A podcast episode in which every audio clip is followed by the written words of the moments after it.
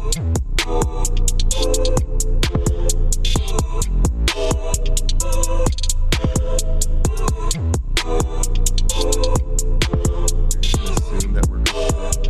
assume that we're ready. We are.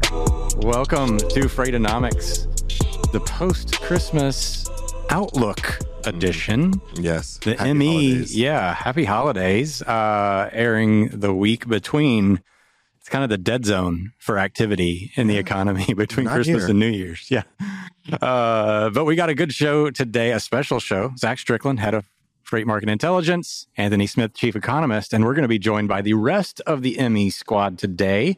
Mike Baudendistel, Henry Byers, getting some intermodal and maritime action in, and some outlooks. Today's going to be all about outlooks for 2024, kind of read the market, etc. But first off, have to thank this month's sponsor, Thomson Reuters. The 2023 Corporate Global Trade Survey report from Thomson Reuters is here, and you don't want to miss this. Navigate the ever-changing trade environment with insights into hot topics like the skills gap, ESG reporting, ongoing and upcoming industry developments, and more by getting your free copy today. Download now at the link on your screen. And Zach, you mentioned this gets your seal of approval as well. 100%. You've used it. Yeah. No, it's legit. I got something out of the opening, just the download link, which, again, isn't saying much for somebody like me. But anyway, well, what do you think? Kicked off. Yeah, I mean, huge shout out to our sponsors. Thank you so much, Thomson Reuters, for making this show possible. And let's get things kicked off with our first market expert that we're going to welcome on for this special holiday edition of Freightonomics. And that is the one and the only Mike Baudendistel. He is going to be our go-to for all things rail, intermodal, and of course, CPG. Mike, thanks for joining us today. No problem. Good to see you guys.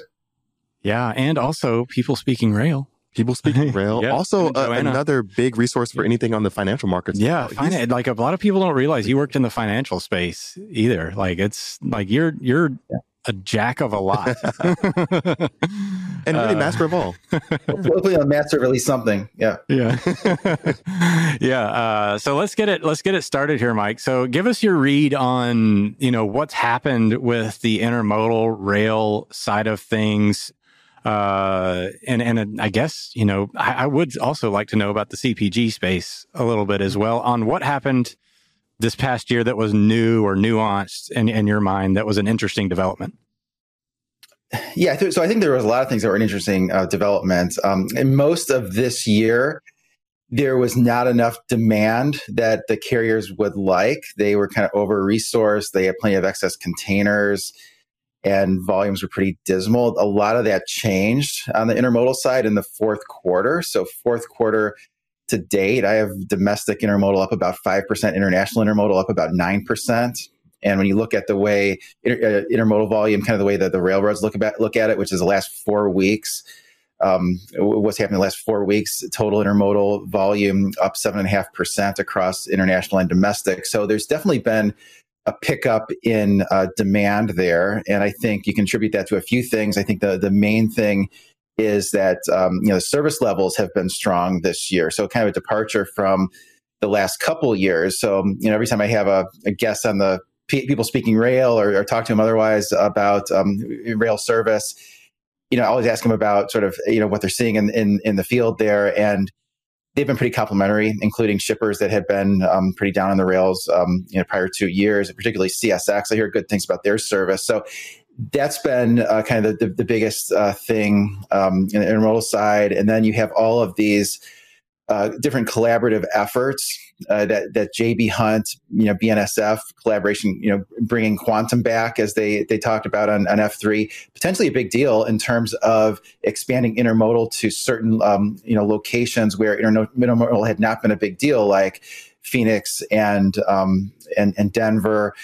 Union Pacific also, is going to open up a terminal in Phoenix on the international side. So you're seeing different ways where carriers can expand their volume. You're also seeing more collaboration. And one that I would call out is on the north-south side. We're seeing collaboration between J.B. Hunt, BNSF, and Ferromex, bringing intermodal volumes north across the border through Eagle Pass, Texas. The idea is to take a day off the transit time from Mexico to Chicago. So that seems to be a competitive response to the CPKC merger, which has the potential to increase speed, northbound. So I think there's more reasons to think of intermodal as, again, being a growth area within domestic transportation. Again, as I'm more convinced that intermodal is a growth area again than I was 6 or 12 months ago, which I think is a good thing. I think next year intermodal volume likely to be up, barring some service meltdown, polar vortex in Chicago, et cetera, or some big retrenchment in the consumer. But I think if we would have seen a big retrenchment in the consumer, we would have seen that already, not when the stock market's ripping and inflation's coming down. So I think there'll be enough freight to move. On the pricing side, it's a little bit unclear. I mean, we've heard anecdotes directly from companies rebidding their freight that are saying those shippers are getting price rate declines that will bleed into next year. So some of the anecdotes suggest that we've heard from shippers suggest that intermodal rates will be down next year, but. I've heard from an investment fund just yesterday, so they met with a lot of the management teams at the carriers, publicly traded carriers, and they were saying intermodal rates would be flat to up. So a little bit of a difference of opinion, there. Typically, when you go through a fourth quarter when there wasn't any major capacity constraints, you wouldn't have much movement upward in pricing. Beautiful summary there, Mike. And of course, this is going to be some of our overall outlooks, and I can't let you go real quick before asking you real quick, what do you see on the CPG side? Is there a theme or anything that you're going to be looking for in the upcoming year? So I think the CPGs have held up well. They really haven't seen a lot of elasticities or people cutting back on those things. I mean, maybe it's a little bit around the margin, but in terms of, they look closely at how elastic certain products are for their price increases, like they have the last few couple of years when they really increased prices a lot. They really haven't seen much volume degradation there. So for the most part, it's just not the first thing that people cut back on. I do think that they have built more resiliency into their supply chain. So all that discussion earlier about we're one disaster away from everything being out of stock, I think it has to be a significant disaster for that to happen. I do think they've done things like diversify their suppliers. Some of them have used more distribution centers than they have, sourcing ingredients from more countries, so they're not going to run out of things. So I think that the CPG companies, which had never had a big issues with delivering those products to the retailers before the pandemic, I think they're in a little bit better shape and they are more resilient than they have been. Well, I think they definitely feel that way. I do think it's interesting. I mean, Rachel Premack's article is a very good read for most people that are interested in that kind of stuff. And of course, Mike, people can check you out on the Stockout, you and Grace, and People Speaking Rail to get your updates. Thank you for coming out today, man. I know you got places to go. Things to do. Problem. Yeah. Always great to see you guys. All right. Stayed strong. I mean, Mike coming out firing, and we're going to keep that momentum going. Yeah, we are. We're gonna bring on Henry Byers next to get his hot takes on the maritime space. But Henry's been kind of like active in the economic side too. I mean, I think we've all goes together. Yeah, I think all of us here in the space have been, and especially at Freightways, we kind of realize like, hey, we can't live in a bubble. Yeah. Like everything's pretty well connected. And Henry's made some pretty significant calls here in the past. And one of the calls that I want to talk about, and I don't know that you're like, again, timing is what really is important in a call. I think a broken clock's right twice a day, right? So anybody can make a call, but the timing part of that call is what's, I think, the most critical. Sure. And, Henry, I think you and I were both aligned here in expecting this third and fourth quarter to be weaker than it's materialized to be from a freight demand aspect and an economic aspect. I was definitely right there with you. But I'd like to get your take here on what has happened and what you've seen here in the second half of 2023.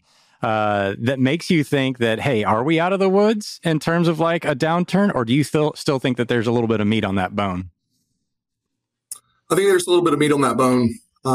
Personally, There's just a lot of economic headwinds that we had mentioned earlier in the year, I think that you're alluding to, that still, we've yet to overcome, in my opinion. I think if you were to look at the consumer as a whole, you look at things like, car payments, you're looking at student loan payments, you're looking at, what's going on with housing.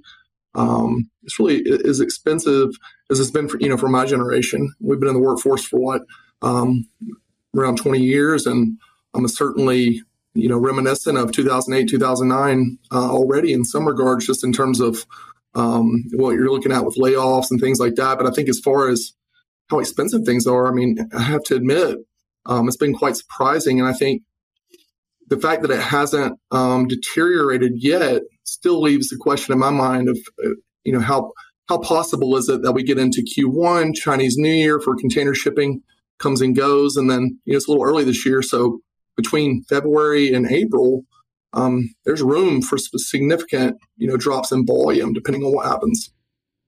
And so, Henry, one of the things I love about getting some information on the ocean side of things is that it's pretty much as upstream as you can get, because, of course, one of the big things that we do here in the U.S. is consume, and then we import a lot of our materials, we import a lot of our goods, whether it be from the industrial side or downstream for more of the ready available consumables. But we're looking at things upstream.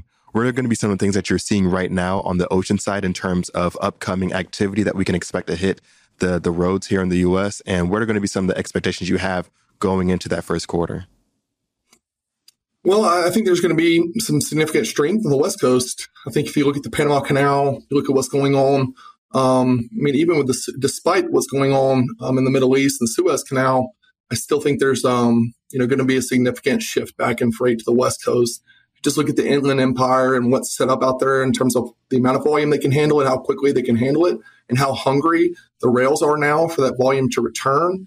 Obviously incentivizing that in a way where I think, most shippers that have the scope to be able to do that, I think will take advantage of that. So it's one of those things where I think the surface side markets, you may wonder for a bit, where's this freight going? The rails are super hungry for it. So that's the first thing you need to consider. Secondly, the inventory that is coming in, I do think that, shippers are starting to play a little bit more of a finer line than I had expected. I'd expected them to, really bleed inventories as far down as they possibly could. And maybe we're seeing just, that just in case maybe hasn't gone away fully just yet. I think, and like I say, the Panama Canal and just a gradual shift just in how things have been set up for the last decade or two in terms of container shipping. I expect some significant strength on the West Coast in terms of inbound volumes. But again, we're just talking about through Chinese New Year. So once we get into late February, early March, it's really going to be sort of the rubber meets the road in terms of, what we're looking at there. Yeah, I kind of want to hammer down on this a little bit here. You were talking about this shift back to the West Coast on the import side of things before the conflict in Gaza and Israel was really taking place. And also really before the Panamax was, significantly hindered. This is before November, because they were still, clearing, goods through that canal at a decent clip before then. But, obviously the winter happened and that closes it down. Do you think how much of this, once if those things clear up, I think the drought is obviously a thing that we can consider will eventually remedy itself.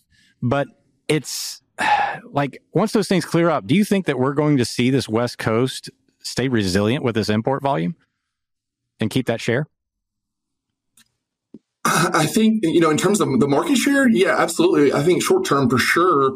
If you backtrack to 2014, 2015, when there were, nowhere near what there was in 2021, but there was still a significant backlog in ships off the West Coast.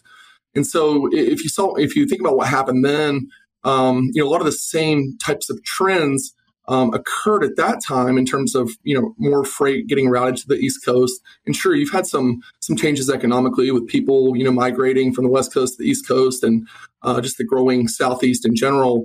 And what they're able to accommodate as far as volume. But nonetheless, I just think I just continue to go back to when the market's soft and transit times are, normal, you see, you know, the West Coast preferred. It's the shortest distance, right? It's the fastest way to get in to the country. So if you're looking at, you know, this just in time, and really the advent of e-commerce at a scale has been happening simultaneously alongside all this. So, you know, in order to accommodate that just in time for e-commerce, I mean, you're looking at a lot of things, a lot of attractive, a lot of attractive points in terms of, you know, why you would be preferring to route to the West Coast. And so when the East Coast was getting talked about time and time again, as far as this is a new trend, this will last forever, I'm just thinking, I'm not so sure, because, I mean, you have to consider some of the largest players in the country are very, very heavy in terms of, you know, what they operate in terms of assets out there. And the rails, I think, are the foremost thing to consider. And so when you're thinking about, like, railing it across the country, this, you know, mini land bridge is what probably referred to it 10 years ago. I think that is on the drawing board right now, because what you're seeing with West Coast rates is they're not having these, you know, Panama Canal surcharges added to them. You know, West Coast rates have been really stable. East Coast rates have just ticked up, you know, another $500 at the beginning of the month. And so when you think about that as well, you're thinking about the Suez Canal potential disruption. So the PTSD from shippers to get to the East Coast right now, in terms of, you know, COVID and everything that's happened, you know, Hanjin bankruptcy, and just the past in terms of the trade war, et cetera, you know, they're really making sure they're mitigating risk any way they can. And so all those things considered, I think the West Coast really becomes a nice option for a lot of shippers right now. And Henry, as we're looking at to the biggest trends in the upcoming year, what are going to be one of the things that you're going to be watching closely?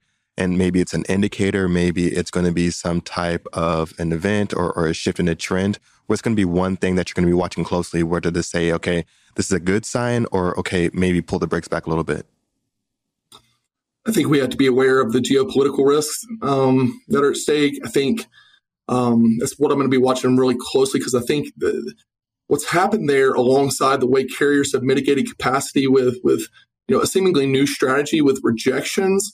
You know, we have a data set that tracks, you know, the amount of freight they're rejecting, and they've gotten pretty savvy here in the last year, where as they're cutting capacity with blank sailings, which, you know, the market's really accepted that they have done and are doing, and have come to terms with that, they're now choosing to, you know, simply pick and choose over freight that they're loading at origin. And that's really created a backlog in freight, because if you reduce capacity and you reduce the amount that you're willing to load on those boats, I mean, inevitably, you know, freight tends to get built up back at origin, and that helps to put that upwards pressure on rates. So like Zach was alluding to earlier, I'm really wondering, you know, when is the rubber going to meet the road in terms of, you know, what we expected would be a pretty significant decline in import volume. And that's mostly based on the consumer. So the Fed, I think, you know, at this point, it's projected to cut or continue cutting throughout 2024. But I just don't know if it's going to be at a quick enough rate to help consumers who are starting to get in a real bind. So if you look at purchasing power, you look at these inventories, and now that these inventories have been bled out in a way where it's more of a just-in-time consideration from shippers, I think you're looking at some real potential for some significant volume drops. And so the rates that we were thinking, you know, from China to the West Coast and East Coast of the U.S. to break through their floor they'd established in early April of this year, if you looked at the East Coast rates before the Panama Canal, they were right there at that bottom. So they would have broken through had this, you know, pressure not been put in terms of what is able to be loaded on those containers going to the East Coast. And just, you know, any excuse possible, the carriers are going to use that to their advantage. War risk, you know, there is a stipulation that they can charge if there's an increased war risk. I mean, and I think most people would see why. But all things considered, that's certainly something I'm watching, is the strength of the consumer to try to better identify, you know, are rates going to stay relatively stable through the beginning of contract season in early April, or is there some significant room to the downside? And if I was a betting man, I would say that, you know, that they do have some significant room to the downside. I just don't know if at this point they'll actually break through that floor, because the rejections is something entirely new. We've just never seen carriers say, hey, we're just not going to load your freight if you're not paying enough. Man, there's a lot there. we've got geopolitical risk. I think that's something that we absolutely have to consider from the maritime space. I think COVID has created an environment that's a little bit more divisive. This right. De-risking supply chains is absolutely contributing to some of these increased conflicts. And I think you're making a good point, especially now that the carriers are employing these new strategies around managing their rates or how much they can charge. So, Henry, thank you so much for coming out here today and giving us a heads up. We've got one more market expert here. Ryan Grody, right. Our supply chain expert, has set to join us here in a second. But I think some of this also is a great segue for him. And in the way that Henry kind of dials it in the way that there's this geopolitical kind of surface level impact that can happen on right. supply chains that everybody, there's nothing you can do about it. It's almost unpredictable, but you have to be ready for it, like yeah. it or not. Yeah. And then there's this underlying consumption, economic thing you have to consider. And then in the middle there's the carrier, behavior component where they're trying to manage their capacity. So I think these are all extremely good, things to watch. Did we just lose Ryan?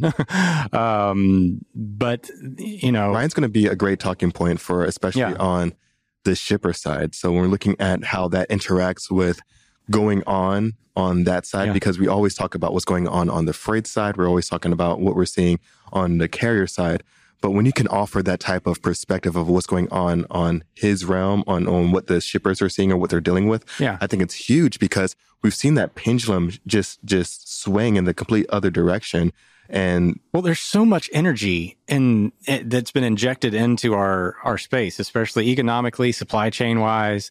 They're obviously very connected. Right. And the fact that we are, I was talking with Tony Mulvey before the show about how there's just so much stuff moving around now from an economic perspective, so much inefficiency that I think is out there that's allowing our economy to kind of stay elevated. Right. Henry was talking about, in one of his articles about how he was forecasting lower demand in the second half of the year. I think that you and I agreed with that mm-hmm. for the most part because consumer debt levels were increasing so strongly.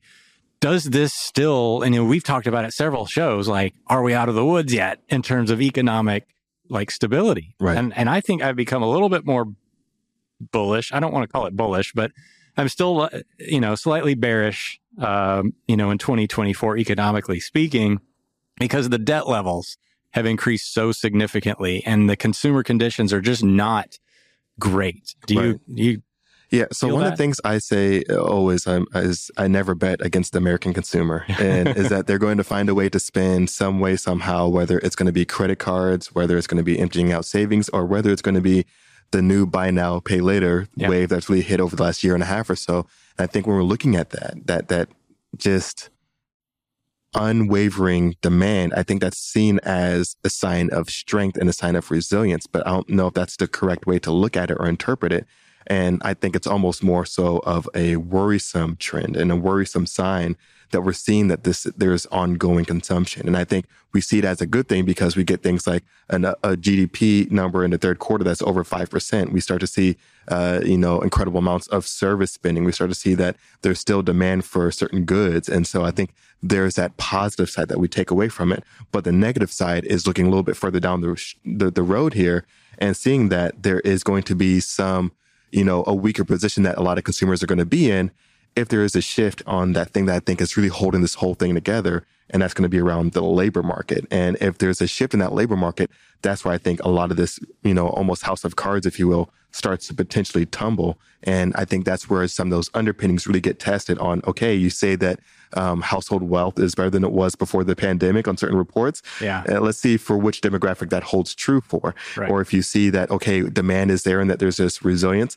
let's see how much that demand holds up where that interest-free buy now, pay later starts to hit if you miss a payment and now you owe, up to 30% on something, or maybe, you have an Apple Pay. Now they can control what's going on with your cell phone. So it's so many things that kind of go into that, car notes, things like that. So when we're looking at what's going on, those are going to be some of my concerns that I think really all comes to a head. Yeah. And from the shipping perspective, I mean, I think a lot of, you know, some of the people that I've talked to lately, they have this ongoing concern. We talked about, we talked to Zach Rogers a little bit ago about this. They expect prices to increase next year. Right. And that's something that, I mean, we haven't heard that and for months, if not over a year. And that's, you know, I think that's the thing is when do rates actually get pressure back on them? The supply demand equilibrium, the shift is already swinging. It's in motion. We can see it moving, but we can't see that precise timing of when that motion clicks and all of a sudden carriers have pricing power once again, or service providers have pricing power once again.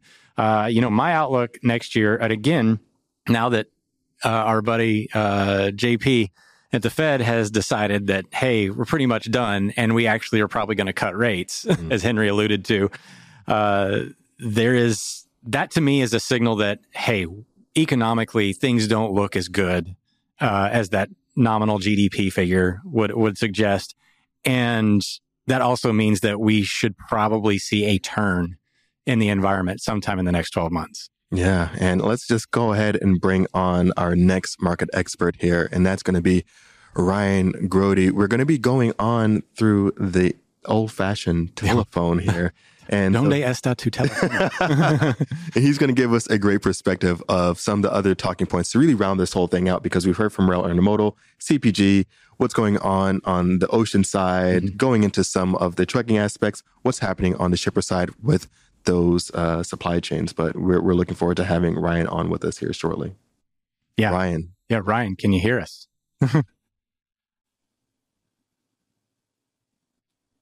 As I saw a picture of him flash up quickly. Up. Oh, well.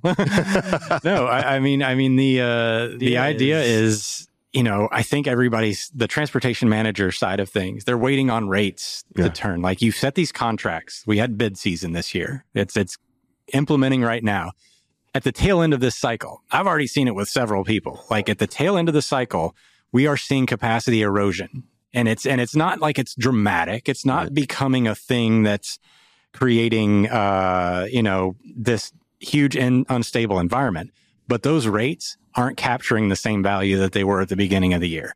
And I think that to me is a sign that we are moving, like things are moving in that direction. And I don't know that we have 12 months left in it. So from a transportation management perspective, if you are setting your rates and your target costs, you need to set up some risk assessment this year. Last year, you could get away with it. Right. You know what I'm saying? Like, there was almost no, and I guess we're not going to have Ryan, but you know, I'll try to talk for him here, but gotta love the internet. So the thing is I think from my perspective, I can't target costs as a pure motive anymore. When I'm talking to my C-suite bosses and people that I'm budgeting for and projecting, I have to say, look, there is a decent chance that by the end of the year, my transportation capacity and service demand needs are going to be misaligned with what the market can cover, you know, significantly. And from that perspective,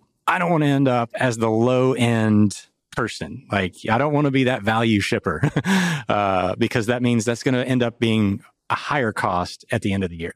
And I think one of the things that's going to be important as we look at, of course, the first quarter and going into the first half of 2024 is this expectation. Of course, there's the official, okay, recession or no recession, or growth or contraction. I think you have to drill down a little bit deeper than that. You can't just have this blanket statement as is everything going up or everything coming down. Right.